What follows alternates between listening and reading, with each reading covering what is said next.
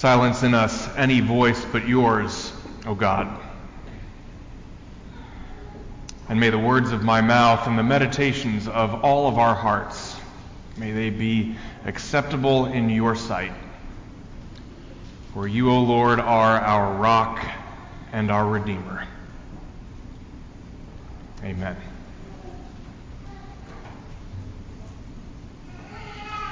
I tried not to preach today. My son, Teddy, was just baptized, and uh, my hope was just to be a dad today. There's a lot to think about. Sometimes we forget when we see the cute babies, but baptism is serious business. In the ancient world, being baptized into the church was a risky and threatening thing to do. At worst, it brought with it persecution and even death. At the very least, it meant a serious public commitment, one that shaped a life. How to make decisions, how to spend one's time, how to share one's money. Baptism still means these things. Who knows when you enter into this covenant what God might do in your life? This is a weighty set of expectations to place upon a five month old. We expect, therefore, that the burden falls upon the witnesses, and especially the parents, to be sure that the child learns the covenant that has been made. So uh, I was ready to take a pass on speaking today and just listen and take it in. But just as I thought that the preaching schedule had been arranged so that I could be off today, God got in my way. Or at least that's how it felt to me. The appointed epistle lesson we just read, the one chosen for this Sunday by our tradition, begins with this verse from the beginning of the first letter of John. See what love the Father has given us that we should be called children of God. And that is what we are. Pastors say different things during a baptism. We all have our own liturgies, but as for me, I always say those words. And I realized a few weeks ago that I have never preached about them, nor have I ever studied them in any detail. I figured that if those words were going to be said to my child, as I made a commitment on his behalf, and if I was going to keep saying them to other people's children, then I had better think about them. In baptism, we're told we are children of God. It is an expression that goes right to the core of our belief. It is about community.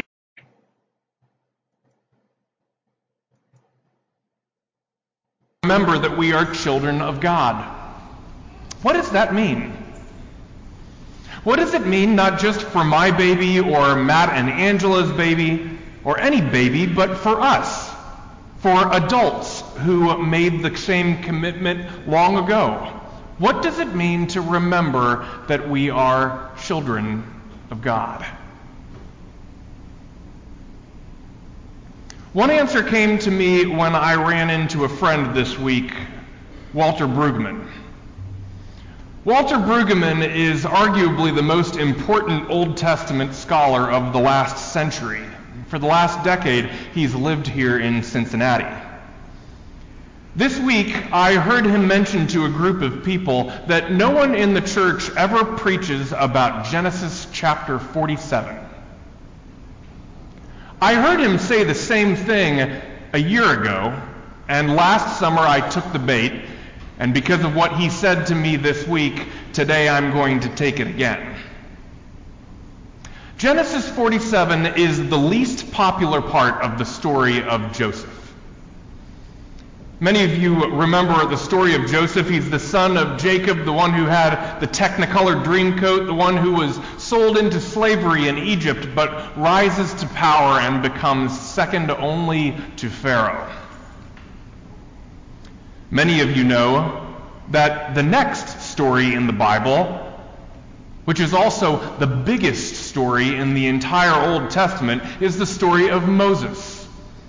In the book of Exodus, Moses sets the Hebrews free from slavery in Egypt.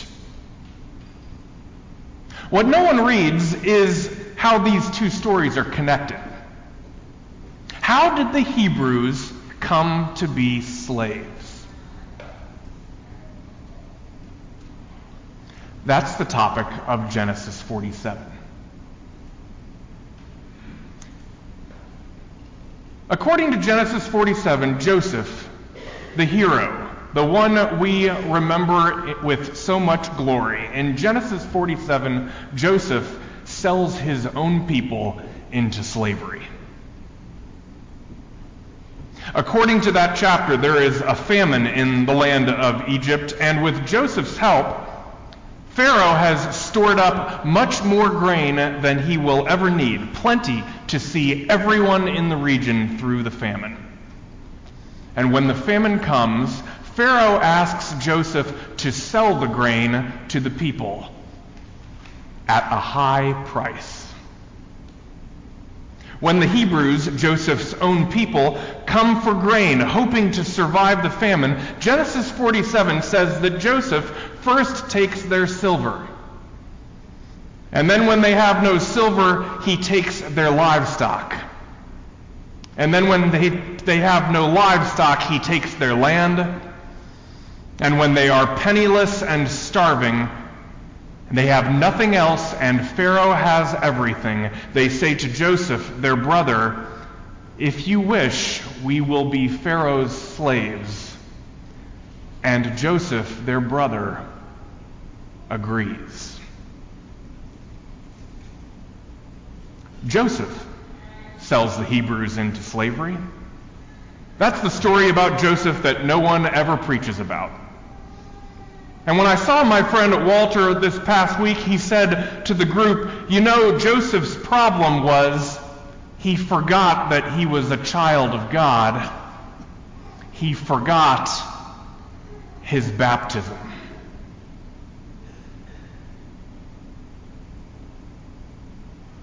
And when you forget your baptism, then you can do whatever you want.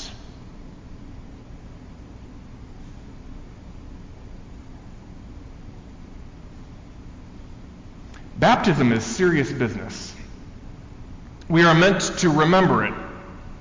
We witness other people's baptisms time and time again in the context of worship because every time that we see a baptism, we are supposed to say to ourselves, I am a child of God, and my neighbors are children of God.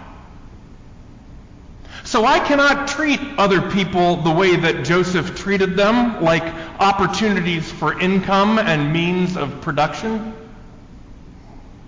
Another person should never become just the means by which I get my morning coffee, or where my piece of fruit came from, or how my garbage gets taken away from my home.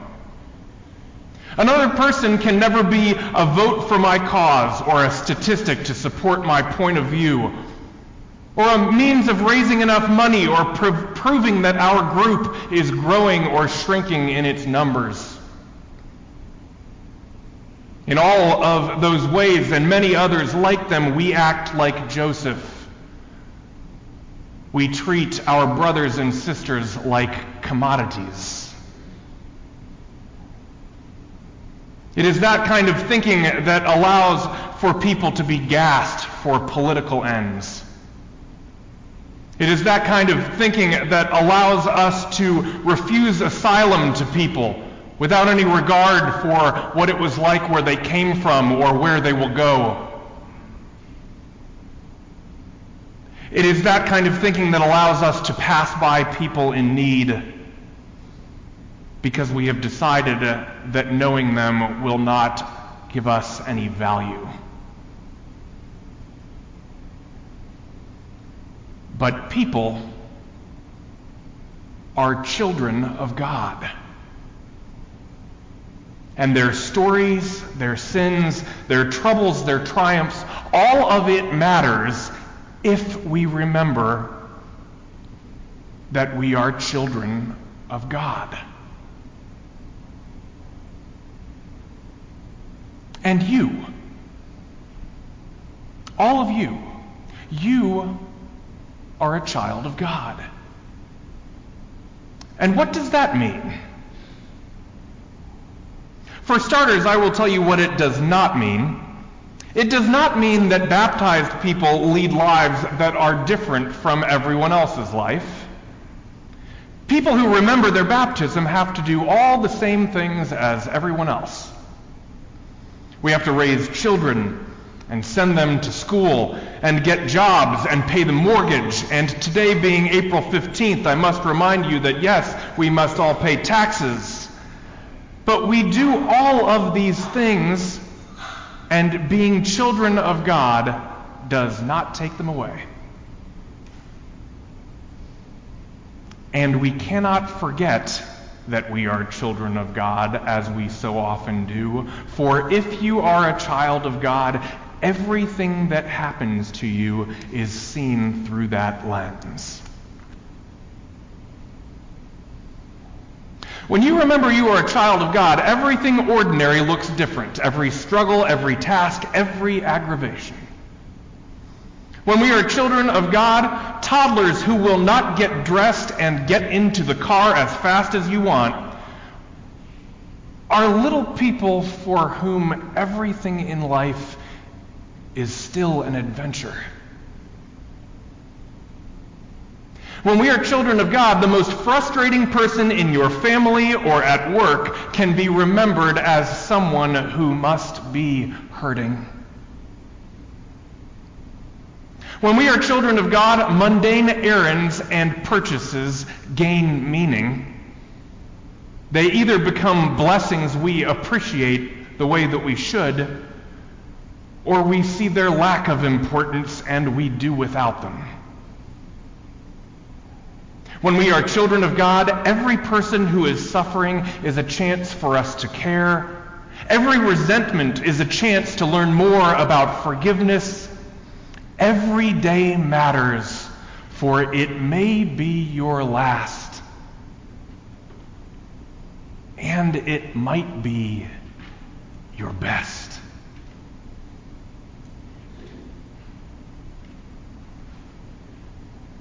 None of us does it perfectly. But to remember our baptism is to try to never forget that you are a child of God, and so are other people. You have responsibility to see that justice and mercy is present in our world. You notice the good things in your life with gratitude, and the difficult things cannot crush you. For we may be living here now, but our heart's true home is in a different place. And at the end of the struggles of this life, our real home is with God, and that longer view shapes the way that we live today.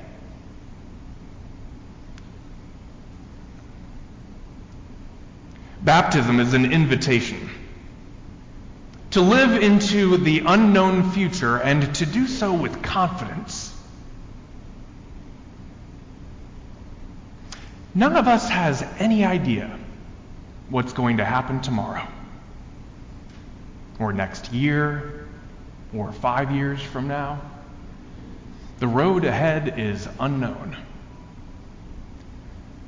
Parents of little children who come for baptism know this. There are few things in life more terrifying than being a parent, even when it goes well. The first time a baby sleeps all the way through the night, parents wake up terrified, wondering what happened. Parents of older children are still terrified. When the kids are 25 or 35 or 45, parents are still wondering how their children will navigate life, wondering why they don't call more often than they do or why they're calling so much. And the unknowns are not just about parents and children, but about all of us ourselves. For if we are honest, we are all wandering through life. We don't know what to do. Even as we try to help other people make sense of their own lives, we are still trying to make sense of ours. Everyone born into the world begins down an unknown road of life. It may be joyful beyond our imagining. Love and adventure, chances to learn and grow, to be cared for by family and friends, to experience meaning and to pass on the things that you've learned and help someone else along their way. And inevitably, it will include suffering. The frustration of addiction or depression.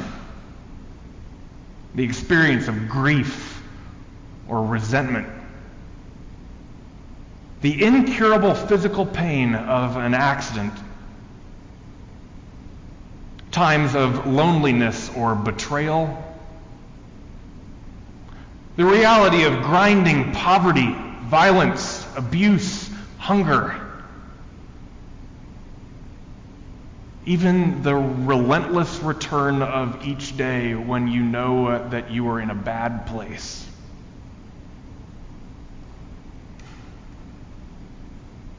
We baptize people because we do not know where we are going. Life is a journey through the wilderness, a path with twists and turns we cannot see around, open desert places that frighten us with their vastness. We are baptized so that along the way we will know that we have a guide.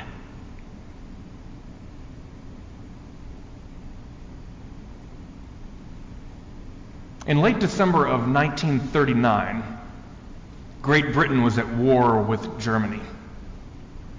The future was unknown, not just for the country, but for the individuals and families in it. People did not know if they might live out the next year, and if they did, what evils they might meet along the way. On Christmas Day, King George VI gave a holiday radio message to the people of England. A movie was made about it several years ago. The king's daughter, 13 year old Elizabeth, gave him a poem he included in the speech. They are good words for anyone who would receive the challenges and gifts of baptism. The poem goes like this I said to the man who stood at the gate of the year, Give me a light that I may tread safely into the unknown. And he replied, Go out into the darkness and put your hand into the hand of God. That shall be better than light and safer than a known way.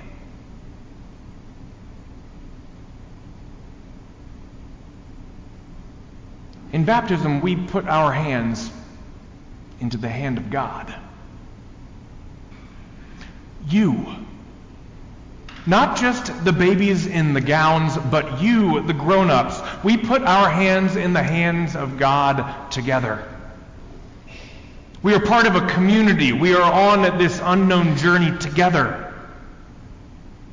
Have you lost your way? Have you become unsure of what you are supposed to do? Is there something in your life that is frightening? You belong here with us. This is your place. But do not look here or anywhere else for the guarantee of light or safety. It is not to be had in this life. This life is unknown. Put your hands into the hand of God. That is what it means to be a child of God, to be baptized. Never forget that the others around you are God's children. Make no unfair uses or abuses or assumptions about them. Treat them with care. And as for your own unknown journey, put your hand into the hand of your heavenly mother and father, remembering that you are a child of God. Put your hand into the hand of God. That shall be better than light and safer than a known way.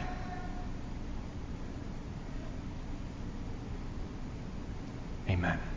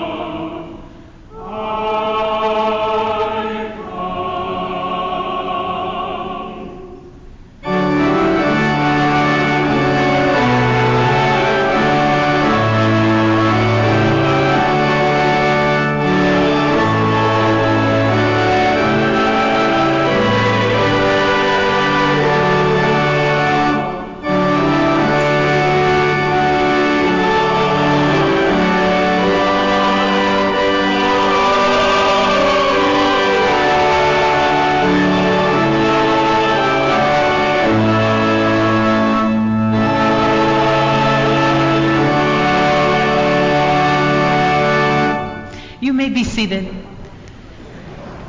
At this time, we receive our morning offering as we remember that every good gift we have comes from God, and God is trustworthy and promises to provide. So we return to God some of those gifts to further God's realm of love in the world.